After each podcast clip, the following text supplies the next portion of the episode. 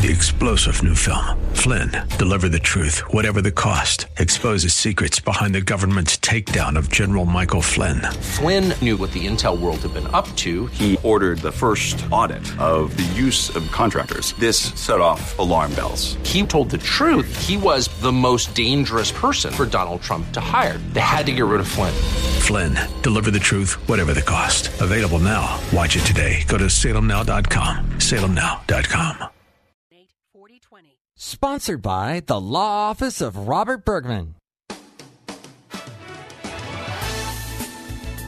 Welcome to Plan Your Estate Radio with your host, San Jose estate planning attorney Bob Bergman. Bob's been practicing law for over 30 years and is certified by the State Bar of California as a legal specialist in estate planning, trust, and probate law. Bob is here to help you set your house in order with valuable insights you can use today to prepare a better tomorrow for your loved ones. And now, your host for Plan Your Estate Radio, attorney Bob Bergman. Welcome and good afternoon. I hope you're all having a great Friday afternoon here in the Bay Area. It's not too warm for you. I'm broadcasting live today from my office in San Jose near the Westgate Shopping Center. Don't believe in being downtown because it's hard to find, hard to park, and hard to get around. Uh, my office is easy to find, easy to park, and easy to get around. So, if you are interested in scheduling a consultation to meet with me at some point to talk about estate planning issues for you and your family, you can always go to my website at lawbob, L-A-W-B-O-B dot com, where it's possible to book a consultation with me directly through my website. There's no charge for consultations. You can also call me today if you'd like. I'd be happy to take calls on the air and answer your questions on the air. 800 516 1220. That's 800 516 1220.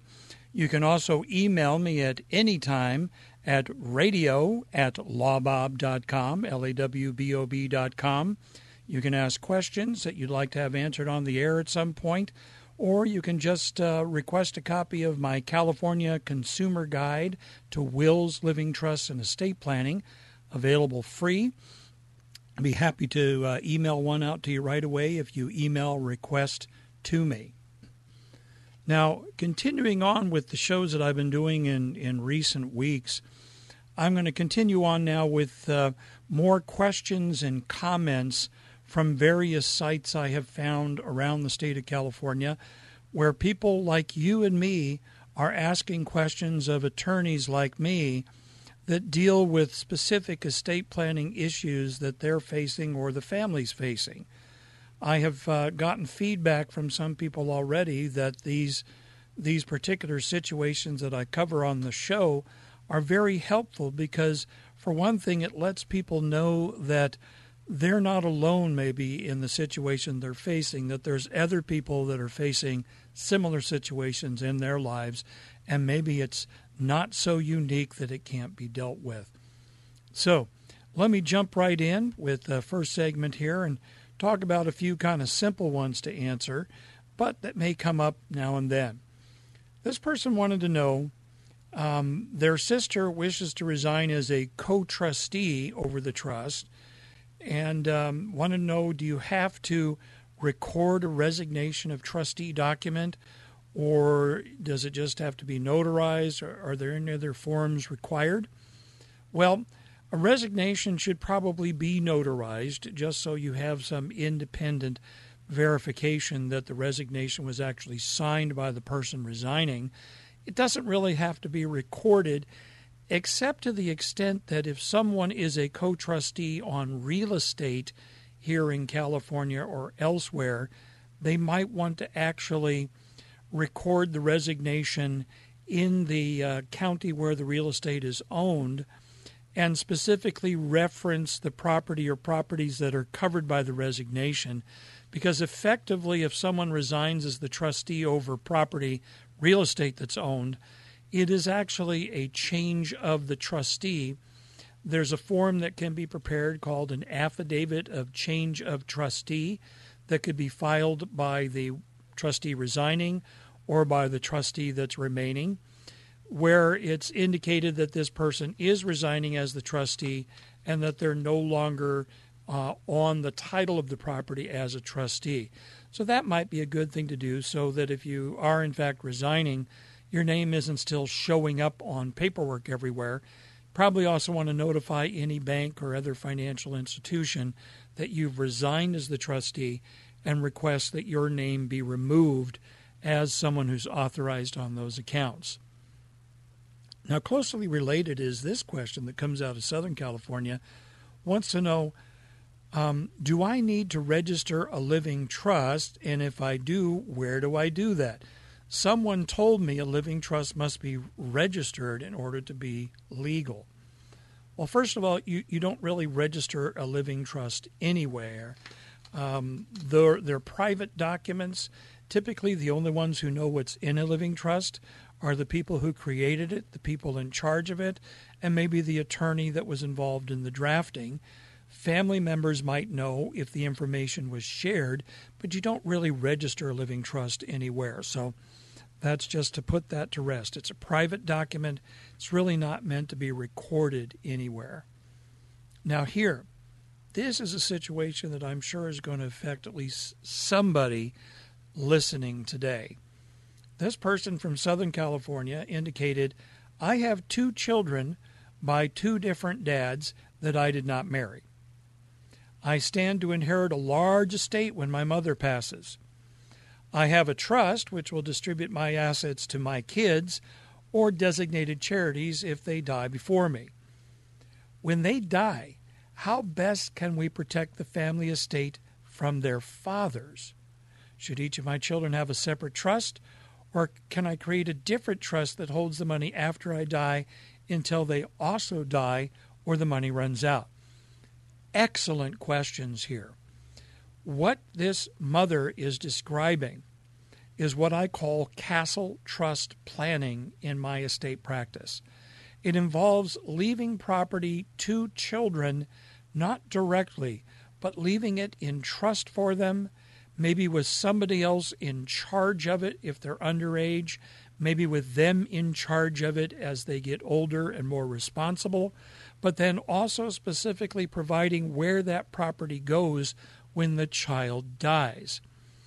It could also explicitly exclude any father of that child from ever being someone who could receive anything from those trusts that were set up for the children. Uh, that is called disinheritance.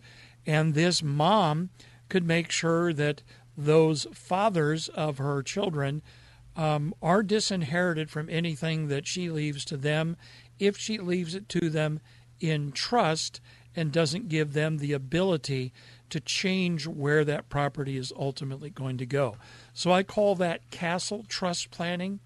It's an advanced planning technique and it's something that the vast majority of will and trust lawyers who are general practitioners don't really know how to do.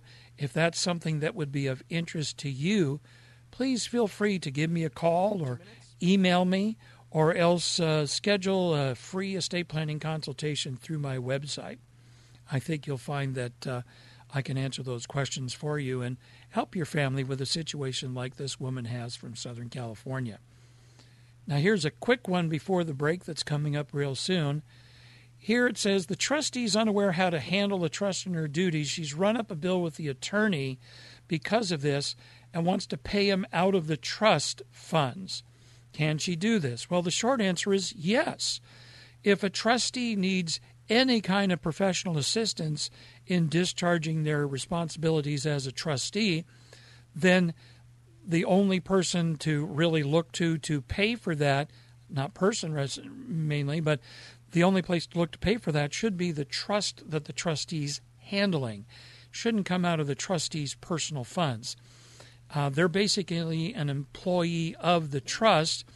So, with the trustee being an employee of the trust, using trust monies for the purpose of determining what needs to be done and how to handle the trust how to do accounting, how to uh, sell property, anything, that is an ordinary expense of the trustee to pay for that, to pay per, for professional advice. Now, when I come back after the break, I'm going to be covering several more issues that have arisen around the state of California. Uh, please feel free to uh, call if you'd like to go on the air, 800 516 1220, or email me at radio at lawbob.com with your questions or comments. So after the break, we'll be coming back. Until then, this is attorney Bob Bergman. Talk with you after the break.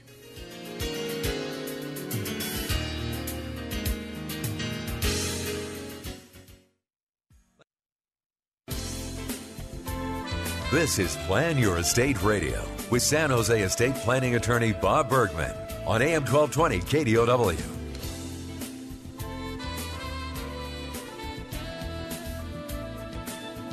Hi, I'm back. This is attorney Bob Bergman with the second segment of our show today.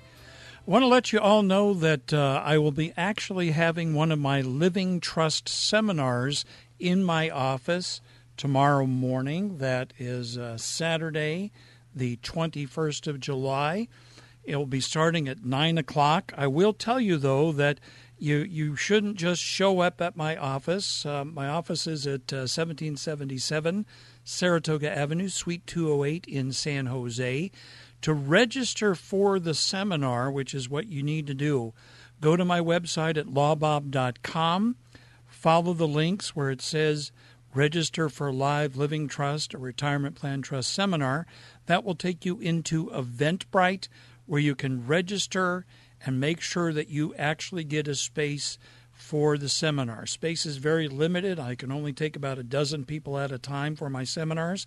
So if you'd like to come, meet me and hear me talk live about living trust planning, avoiding conservatorship and probate, and also castle trust planning that I talked about a bit in the first segment. Uh, feel free to come to my office, but you need to register first because space is limited. Moving on, uh, more questions and comments. Here's a kind of a simple one out of Bakersfield.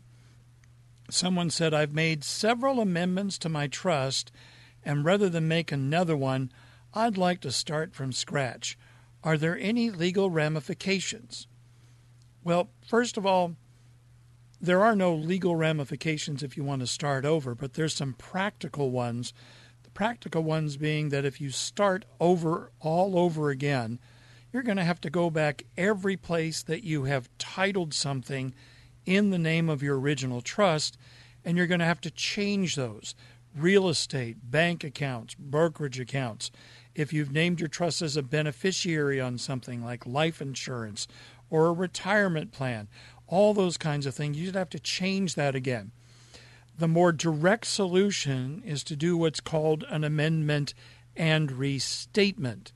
And what that would do is you take your original trust, you take all the changes that you made, and you do a brand new trust document that incorporates all the changes that you made from those earlier amendments so that the new trust document is completely integrated and has everything in it that you want into effect now.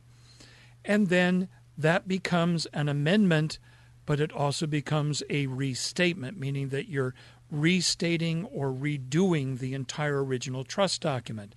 That way, you end up with a new trust document, but you keep the old trust name and the old trust date, which means that all of your property that's titled in that original trust doesn't have to be changed. That's my practice, and I think it's the best practice in the estate planning community. Okay, so here, oh, yeah, that's kind of an interesting one. When a co trustee of a trust resigns, leaving only one trustee remaining, do you have to do an amendment to the trust and does it have to be filed? So here's the situation this person is trying to open a bank account for a trust, but the bank won't let them because there are two co trustees. So one of the trustees has resigned as a co trustee but now the bank says we have to amend the trust. Now, here, it sounds like this is a trust that was set up where these uh, these co-trustees were handling it for someone else's benefit or after a parent died. So what's happening, this person is trying to deposit funds from the sale of property that was in the trust into an account that's owned by the trust. They said they'd only allow one of us to be on the account, so the other one resigned, but now they're saying you have to amend the trust. My short response to all this is go to another bank. This bank sounds like it doesn't know what the heck it's talking about. This trust is probably an irrevocable trust, which means it cannot be amended in any way without a court order at this time.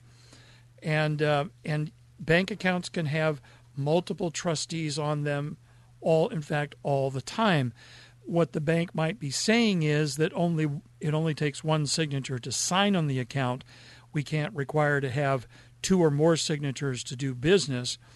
But if they're giving this much problem, if they're making it so hard for you to put money in their bank that they can then lend out to people and make money themselves, find another bank. That is actually advice I give to clients all the time when they're trying to deal with banks and deal with their trusts or accounts that are in their trust, and they're getting all kinds of pushback from the bank. We, as consumers, have the right to go and do our banking business wherever we wish, which means we have the right to pull our banking relationships from a bank that's making life more difficult for us instead of easier for us, which is really what they should be doing. So if you're running into issues with a bank and they're not willing to work with you, my advice to you on the air and my advice to my clients in person is consider going to another bank that's willing to work with you and do the things that you need to have done. Now here, here's a question that's kind of closely related to um, one from earlier in the show. Can a trust provide for a testamentary trust for an adult child? This person says, I want to protect my child's inheritance and eventually my grandchildren's from my child's husband. I don't have faith in him, but she doesn't see the problem. Drugs, alcohol, gambling.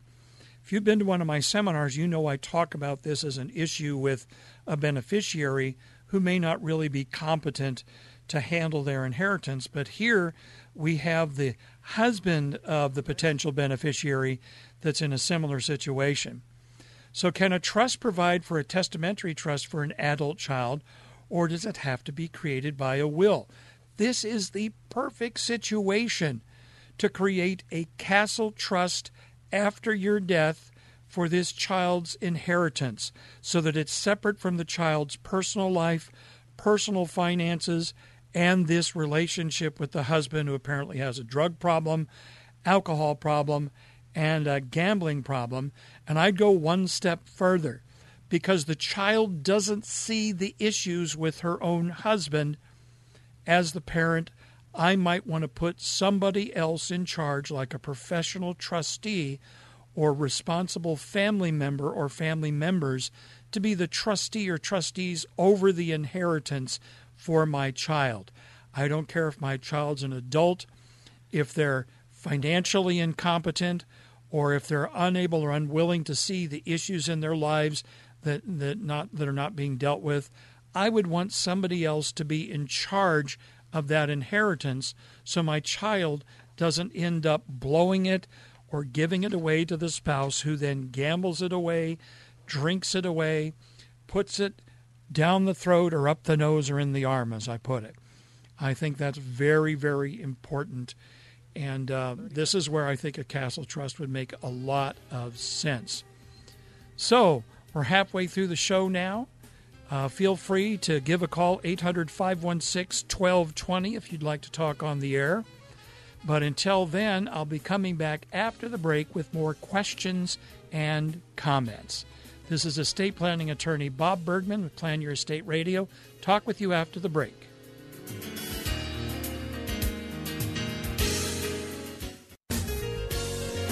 Now, back to Plan Your Estate Radio with attorney Bob Bergman. Hi, welcome back.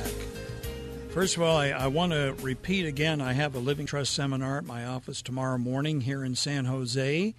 You can go to lawbob.com and follow the links to register for the seminar.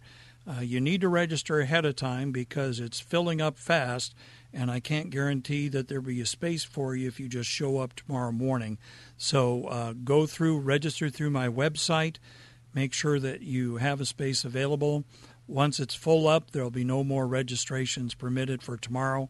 But I do have another seminar coming up a week from tomorrow on 28th of July and you could register for that one if tomorrow morning doesn't work for you. That one's already starting to fill up as well. So please uh, register early, register often is my motto. Now, before the break, I was talking about um, a number of different questions and issues that have come up around the state, and I'm seeing um, more and more issues where people are concerned about an inheritance being passed on to the next generation and having it be protected from various predators that might come against it.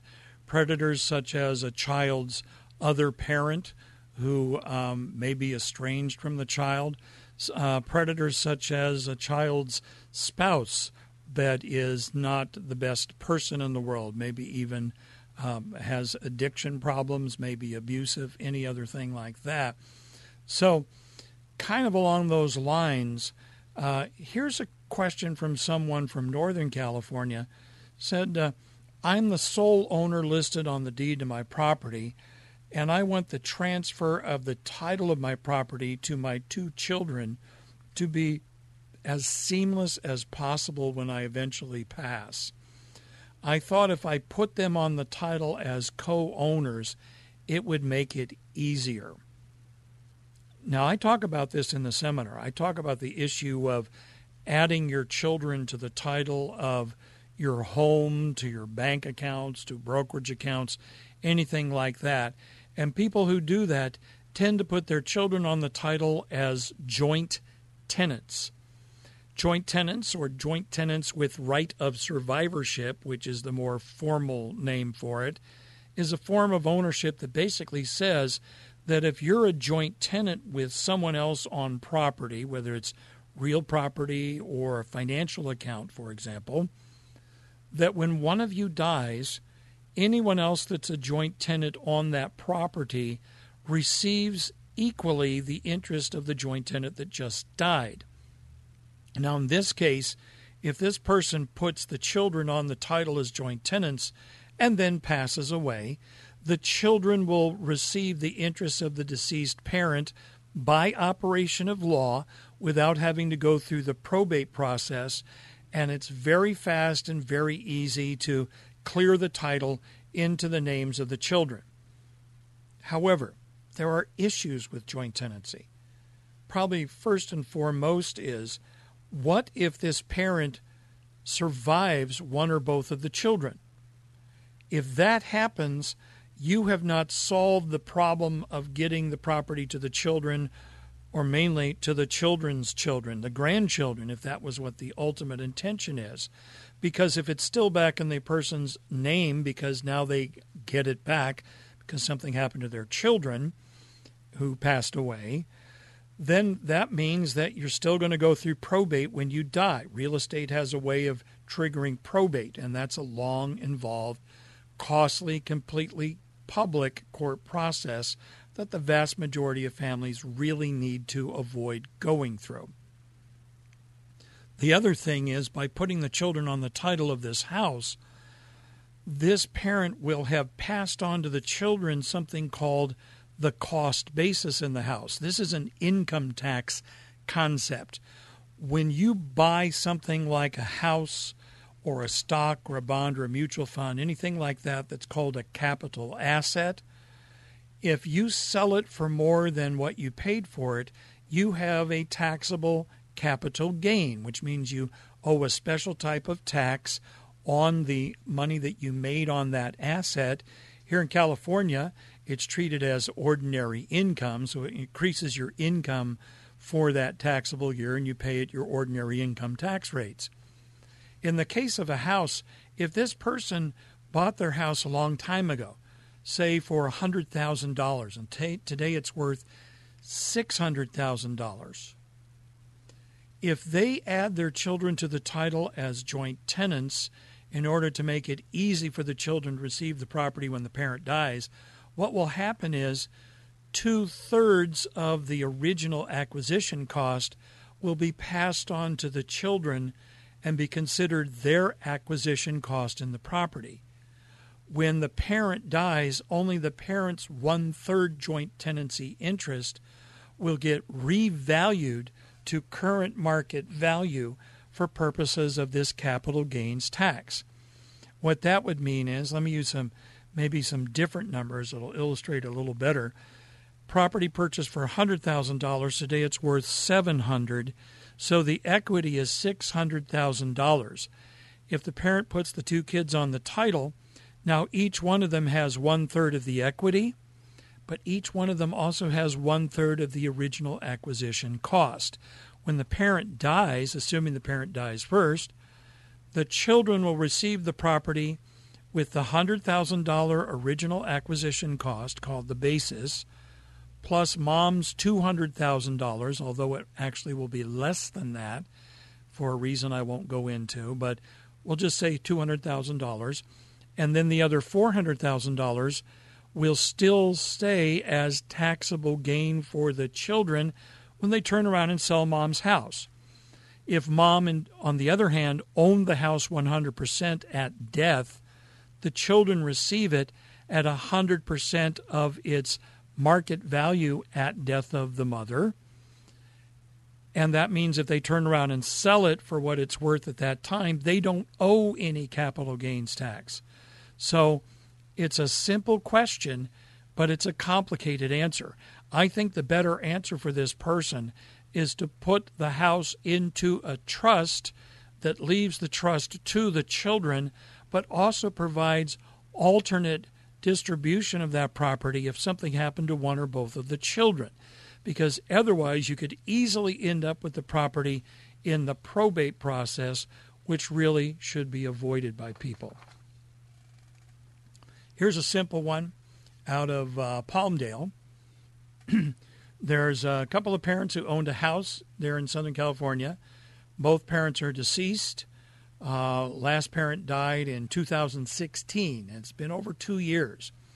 There is a family trust. By that, I assume they mean there was a trust the parents had that owned this house, but there's a $12,000 lien on the house placed back in 2012. How do we, this is all the children, go about selling the house if possible? Don't know where to begin. Please help.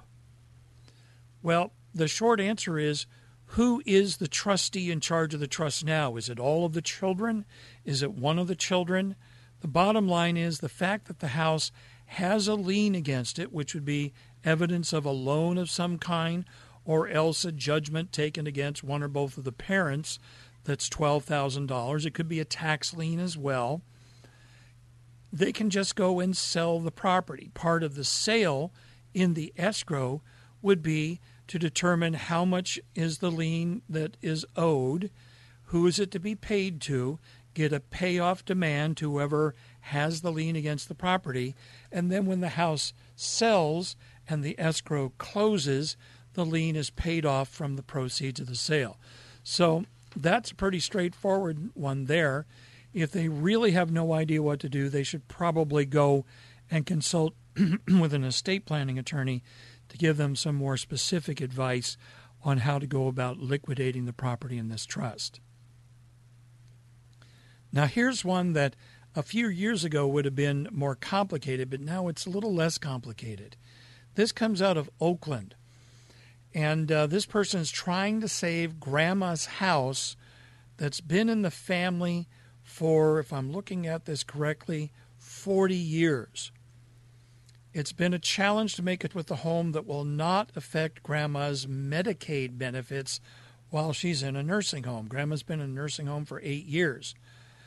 Now, here's the problem that they're facing Medicaid, by the way, is called Medi Cal here in California.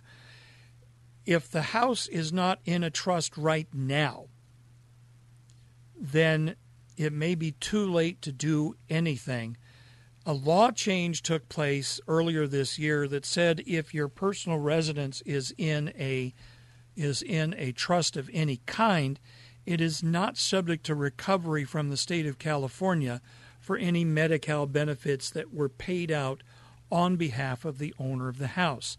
Here, though, it's not in a trust right now.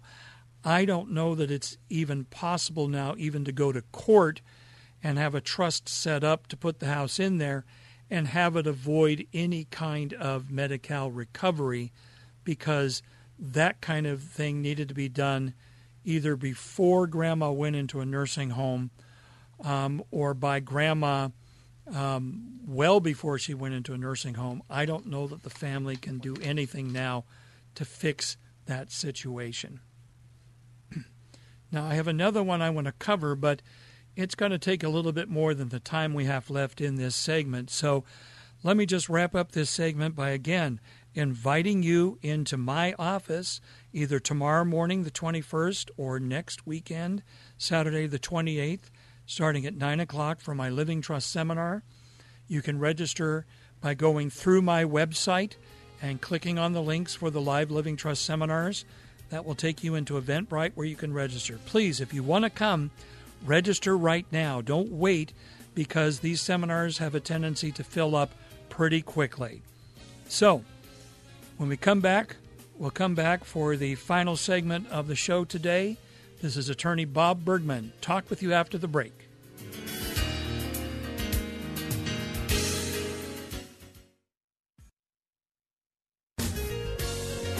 Now, back to Plan Your Estate Radio. Once again, your host, estate planning, trust, and probate law specialist, attorney Bob Bergman. Hi, welcome back for the final segment of our show today. Uh, again, I'm having Living Trust seminars tomorrow morning, Saturday the 21st, and next weekend, the 28th, in my office. You can visit lawbob.com for more information and to click through to register. Uh, space is limited, so if you'd like to come, please feel free to register, and I'd love to see you at one of the seminars. I think you'd find it both informational and also entertaining. So, as we wrap up today, let me talk about a few more of these situations that have arisen for people here in California. Uh, here's kind of a, an interesting one. Um, here's someone that says, My ex fiance and I share a 15 year old son.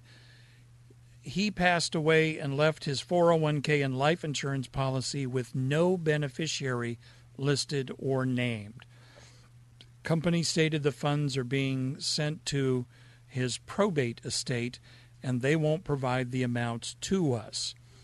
The fiance was single, was never married. He does have two children, the one we share and another one with his recent girlfriend.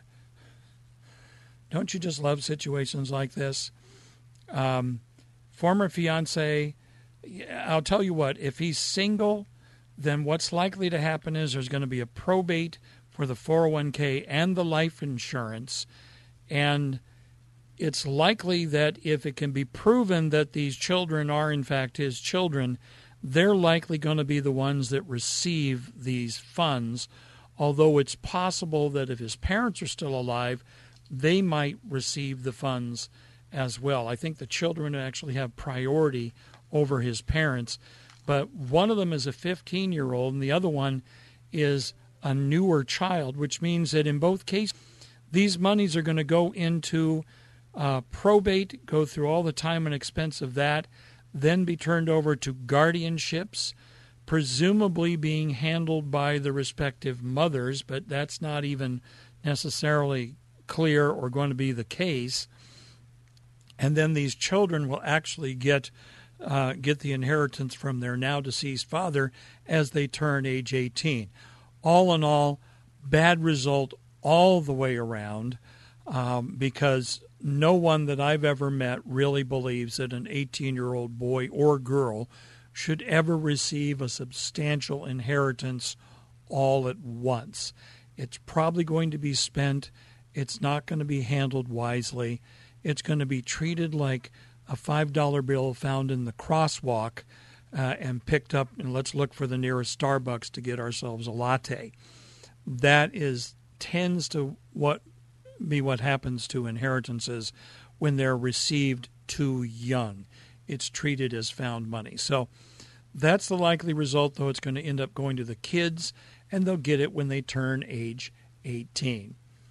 Now, here's an entertaining one. I, when, when I read this, I went, wow, this is kind of like a California bar examination question, maybe even an examination question for the specialist exam for estate planning. And uh, here's the situation. Property was transferred into a living trust with a grant deed, didn't have a full legal description, doesn't state the property address on the description, indicates the wrong city where the property is located.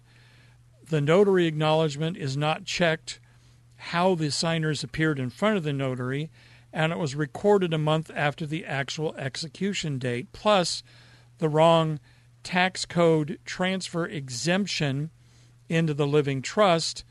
It was the wrong one that was given. And the question is is the deed valid?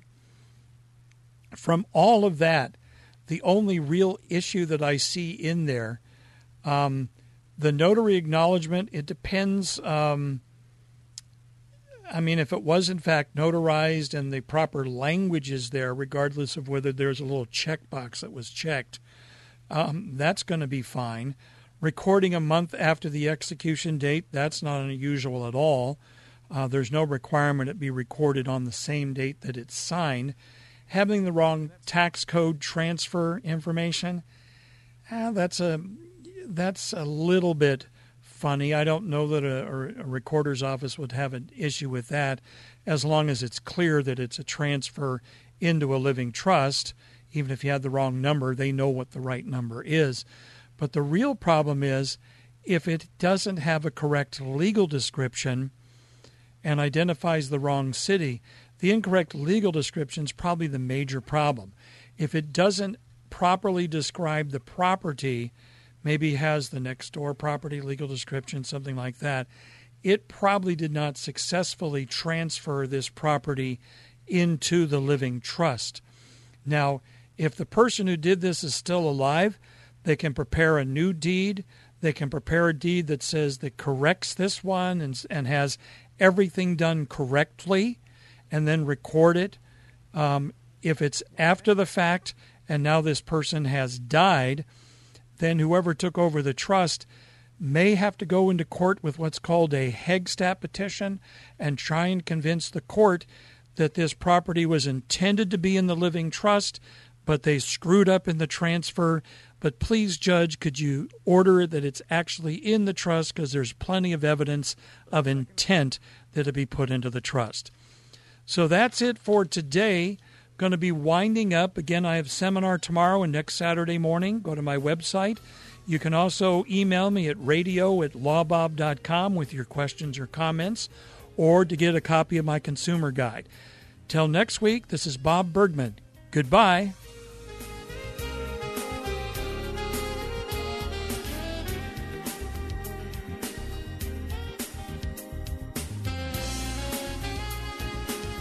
You've been listening to Plan Your Estate Radio with estate planning attorney Bob Bergman. For more information on today's program or to schedule a consultation, visit lawbob.com, where you'll also find information on his upcoming estate planning seminars. L A W B O B, lawbob.com. Or call his office in San Jose, 408 247 0444. That's 408 247 0444. And be sure to tune in next week for more Plan Your Estate Radio. Opinions expressed in the preceding program do not necessarily represent the views of the ownership, staff, or management of this station and are for informational purposes only and should not be construed to be legal, financial, or tax advice. Seek appropriate legal advice regarding your particular situation. Attorney Bob Bergman does not offer any guarantees with regard to the outcome of your legal matter. Prior results in other cases do not guarantee a similar outcome in your case. All rights reserved. Three star general Michael J. Flynn, head of the Pentagon Intelligence Agency, knew all the government's dirty secrets. He was one of the most respected generals in the military. Flynn knew what the intel world had been up to, he understood its funding. He ordered the first audit of the use of contractors. This set off alarm bells. The explosive new documentary, Flynn deliver the truth, whatever the cost, and covers the facts behind this scandal. Flynn told the truth. He was the most dangerous person for Donald Trump to hire. I find out the worst enemy that I'm going to face in my life is right here in America. They took my assessment and they wanted me to change it. And I was like, I'm not changing it. They had to get rid of Flynn. With in depth interviews, archival footage, and never before seen personal records of the man behind the headlines. I just felt like I was drowning. Flynn, deliver the truth, whatever the cost. Available now. Watch it today. Go to salemnow.com. Salemnow.com.